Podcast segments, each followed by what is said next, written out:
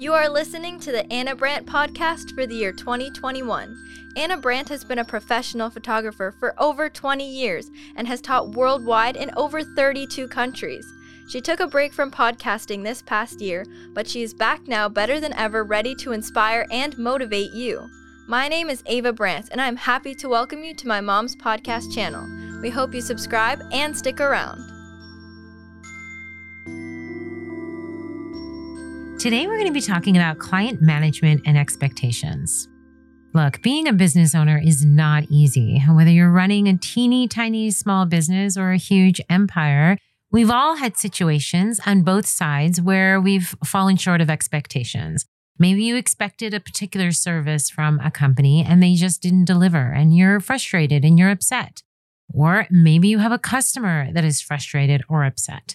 No business is going to be perfect. No customer service will be 100%.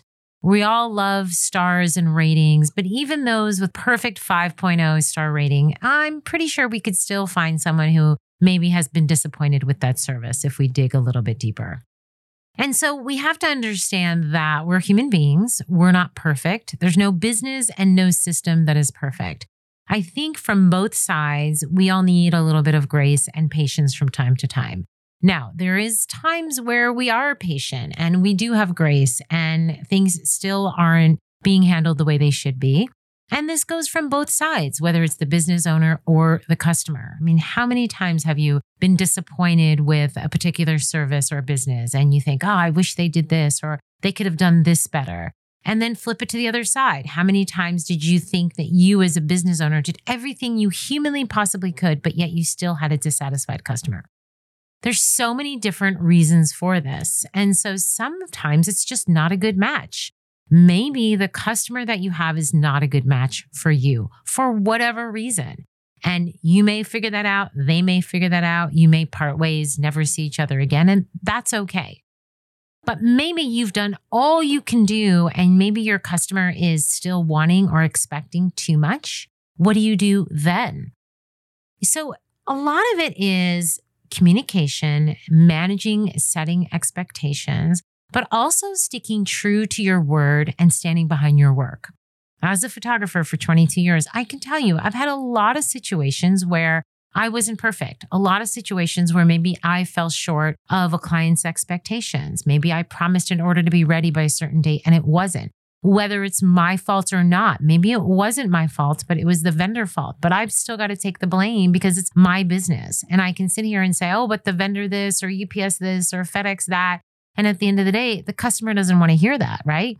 They just want to hear you say, I'm so sorry, and find a way that you can make them feel better, get them their purchase, get them their delivery, make it right, right? Many times people just want an I'm sorry. They don't want the Yes, but fill in the blank. Yes, but my child was sick. I was sick. I had a fever. You know, I ran out of gas. You know, there's a million reasons why things happen. And we want to be so quick to defend because we want to say, listen, I'm, you know, a strong business person. I run my business to the best of my ability. I do everything I can, but sometimes situations are out of our control, right? So then when something is not meeting a client's expectation, let's say it's an order that they're waiting for it to be delivered and it's truly not your fault, doesn't really matter. The client just wants to hear, I'm so sorry, and they want a solution for it. When you start rattling off the list of reasons why the package wasn't delivered, they just start tuning you out, right? And maybe it's true. It's happened to me many, many, many, many times where the package was lost, the package was delivered to the wrong customer, the package came broken, it came damaged. Maybe I ordered the wrong size. I mean, you know, many times it's my fault and many times it's the vendor that I'm dealing with. But at the end of the day, if there's anything I've learned after all these years is the customer doesn't want to hear that. They want to hear, I'm so sorry. And then they want a solution with how I can fix it. And that can go in relationships. If you hurt somebody or or they hurt you, many times people don't want an explanation. They just want an I'm sorry, right? Well, what if you say I'm sorry and that's still not good enough, right? That's where situations come across where you apologize or you try to make it right and the customer is still not satisfied. There's times where you have to call it and say, you know what? I've done everything I can. I've stood behind my work. I've said and done everything that I've promised. And if you're still not happy, it may be time for you to find another photographer, another vendor that can make you happy.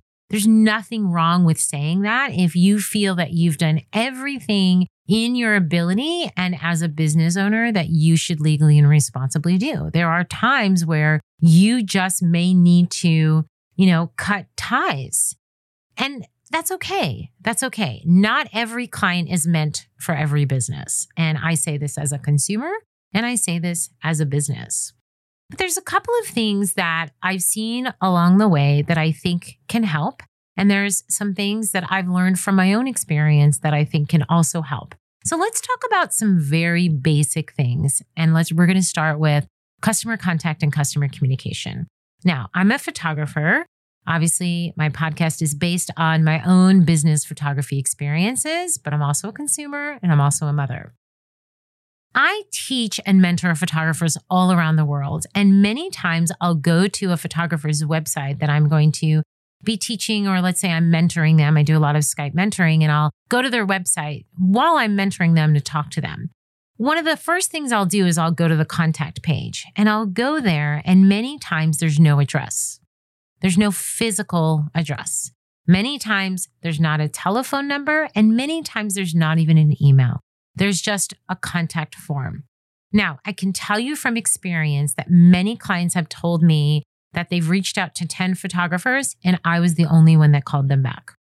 They can say that they've submitted forms on websites and I was the only one that emailed them back. Now, I travel a lot and many times I'm closed on the weekend, so I can't pick up every phone call. So many times things go to voicemail for me, but I always have a phone number available and I always let clients know that they can follow up with an email. Let's go back to that contact page. Whether you're a photographer or a business owner, whoever you are, if I go to that contact page, do you have the location, a phone number, and an email, not just a contact form?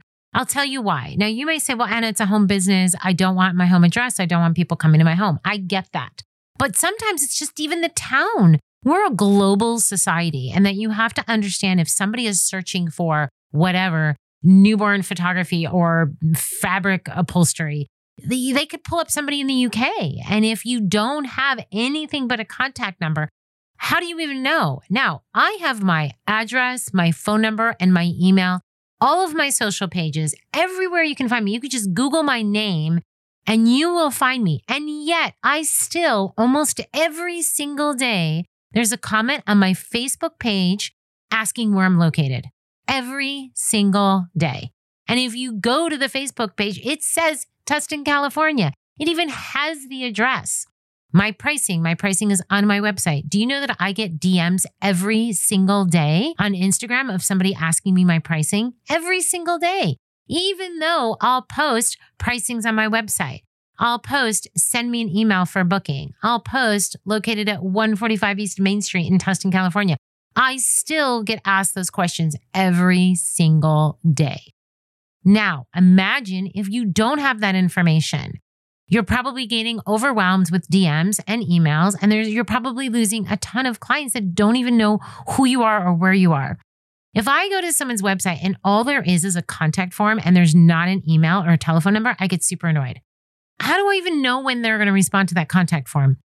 Could be five days, seven days, 10 days. It drives me absolutely out of my mind because many times with those contact forms, it is up to a week before they even respond.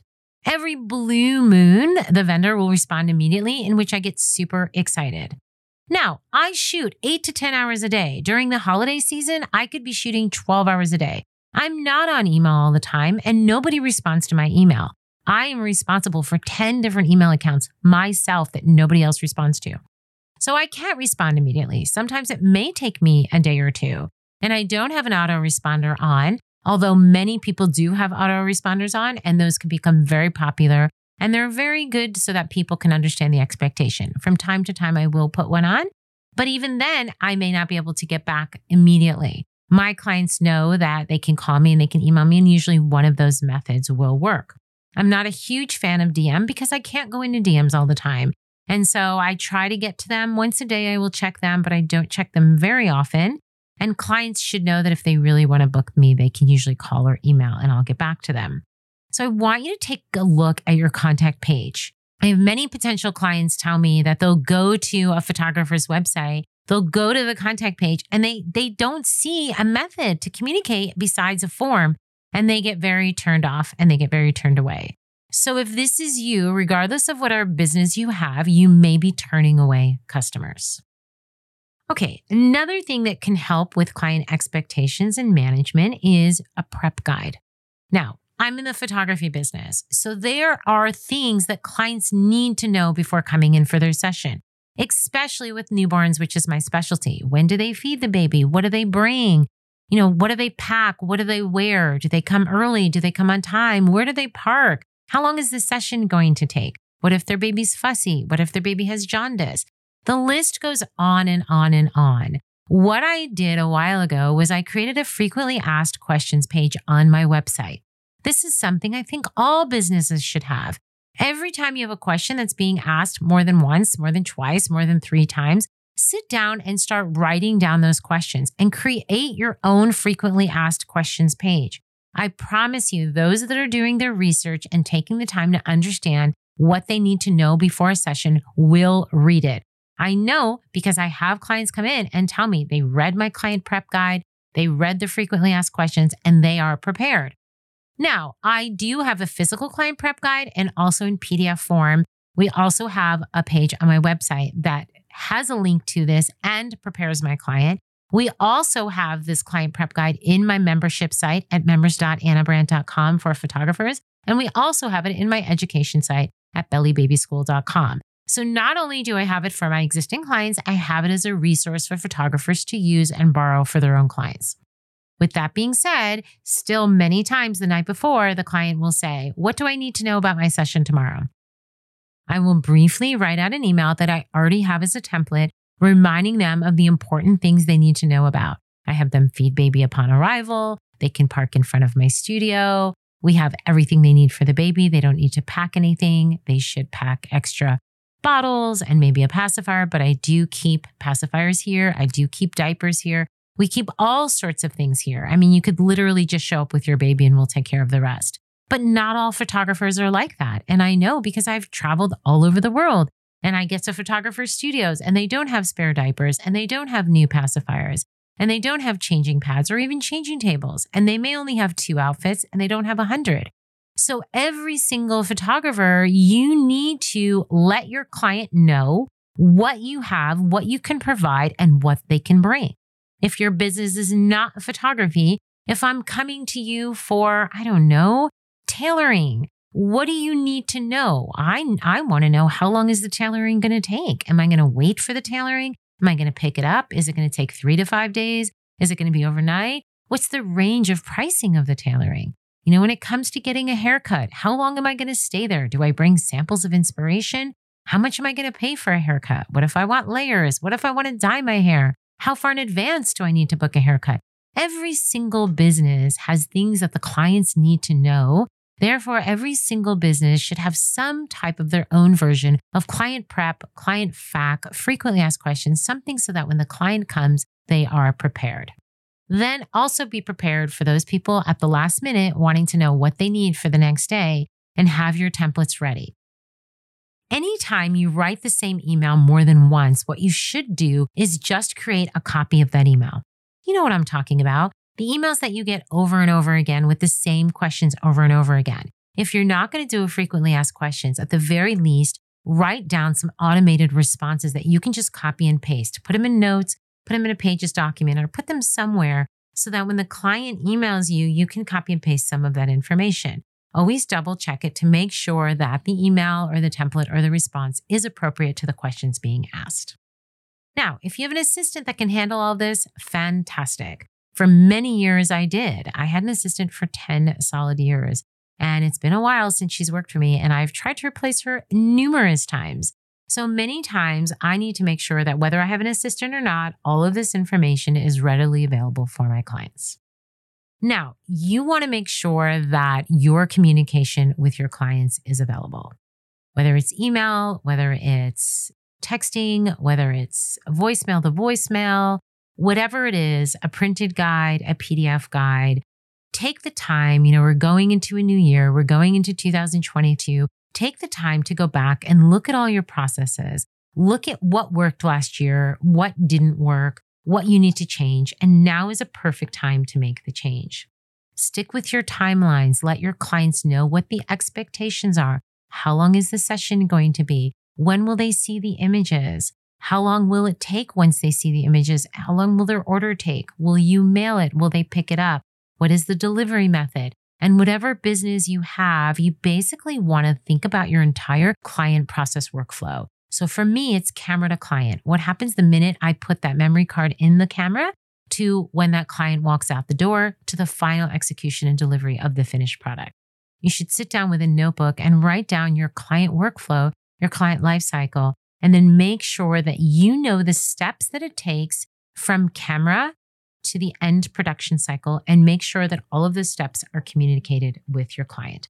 The more you prepare them, I promise you, the easier it will be. And hopefully, you'll have lifelong clients that continue to come to you again and again. The last couple of topics that I'm going to talk about is make sure that you have a contract, whether you have it online or in person. You should have a contract that spells out the written information about the payment being handled and anything that you need to talk about, whether it's copyright, whether it's a release of images, whether it's a commercial or a standard portrait session, or whatever business you're in, contracts are really important. Make sure your client reads the contract and that they sign it so that you can have it on file and reference it later if you need it. If you're going to take any type of money for any type of business or transaction, you need to have some kind of written confirmation contract so that it's validated between both parties and the level of understanding is there. Last but not least, what do you do with your images? So I'm going to talk photographer to photographer right now. When I started, it was film, and then I went into digital. So I have 22 years of image making for my clients. Now, I have a ton, another 10 years before that as an amateur, but I didn't take payment for any of my amateur work. So I wasn't legally bound to keep or store anything. But let's talk about the professional business. I see on social media photographers wanting to delete clients' images all the time. Not only wanting to delete them, actually deleting them or threatening to delete them if the client doesn't choose or pay for their images. You know, from a human being standpoint, I've never felt the need to delete any of my clients' images or negatives. I have a whole storage unit of negatives going back over 20 years. I do say to my clients that we keep them 30 to 45 days, depending on a digital disaster. What does that mean? Let's say this mysterious cloud that really no one knows what that is blows up and just vanishes. And every single hard drive I have just blows up, and my studio turns into this fire. God forbid, knock on wood, something. Let's say something super terrible happens and I've lost everything. Legally, I tell my clients, contractually, I say that I usually have them 45 days at least. But what if something happens in 10 days? You know, so you've got to just be prepared. Uh, I do say that I store them, but I don't promise. And I do have clients that come to me 10 years later and say, Oh, I came to you 10 years ago. Do you still have those negatives? And I'll say, You know what? I'll go to storage and see if they're there. They should be there, but they may not be there. I think there's only been one or two times in my entire career that I couldn't find something where a client came back 10 years later um, now, things happen along the way, deaths happen, you know, all sorts of things. If you follow me at all, you know that I recently lost my mother this past fall. And so, you know, my siblings are all looking at photos going back, gosh, 50, 60 years. And the printed photo is so important. A couple podcasts ago, I talk about how important the printed photo is. Super, super important. But also, I think what's important is the photographer honoring the job that they have. And I think it should be just something that you keep as long as you humanly possibly can. I back up my files three different ways. I have them on portable solid state drives, we have them on a cloud, we have them in two other drives, and I still have many memory cards. And it takes a lot for me to actually format a memory card. That that memory card is not going to be formatted unless that client's images are stored somewhere at least three different times. And even then, I kind of panic and hold my breath. And I own hundreds and hundreds and hundreds of memory cards. Now, things happen, we know that, but I really don't think as a photographer, you should get in the habit of deleting images or formatting cards so quickly. What if, what if that baby that you photographed is a president of the United States one day? What if that baby that you're photographing passes on a little earlier than should be expected? What if your family that you're photographed, you're the only photographer that ever photographed them, and they couldn't afford the images at that time, but 10 years later they can, and they want to preserve memories and frame them? It does happen. I have people that come five, six, seven years later that say they couldn't afford photos at the time, but they want to come back and buy them. What if, fill in the blank, you are a visual historian. You are somebody that is literally capturing someone's stories of their life. Let's not be so quick to throw them in the recycle bin. Think twice, back them up, store them, do whatever you can, archive them. If you have negatives, put them in a safe place. This is someone's life that you're capturing. I take that with great responsibility and care, and I do everything I can to preserve that. At the end of the day, we can't make sure that every expectation we have as a business owner, as a mother, sister, photographer, wife, who fill in the blank, is met all the time. We're living on earth and this is not a perfect world. But if we can just take the time every once in a while, once a week, once a month, sit back on your own business and reflect, right? What went wrong during the month? What went right? What can you fix upon next time? What can you make better? What can you do differently? We are in a constant stage of growth, right? We are growing all the time, mentally, physically, spiritually, emotionally. And to me, as a human being, we should try to do things better tomorrow and make them a little bit better than yesterday, right? We're not perfect, but we can keep striving to grow create, and perfect our processes along the way. If we do that, I truly believe that you'll have clients for life that are willing to grow along with you. My name is Ana Brandt. Thank you for listening.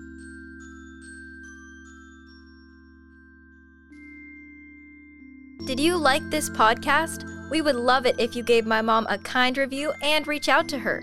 To learn more about Ana, visit anabrandt.com. You can find out about her education opportunities at anabrandteducation.com.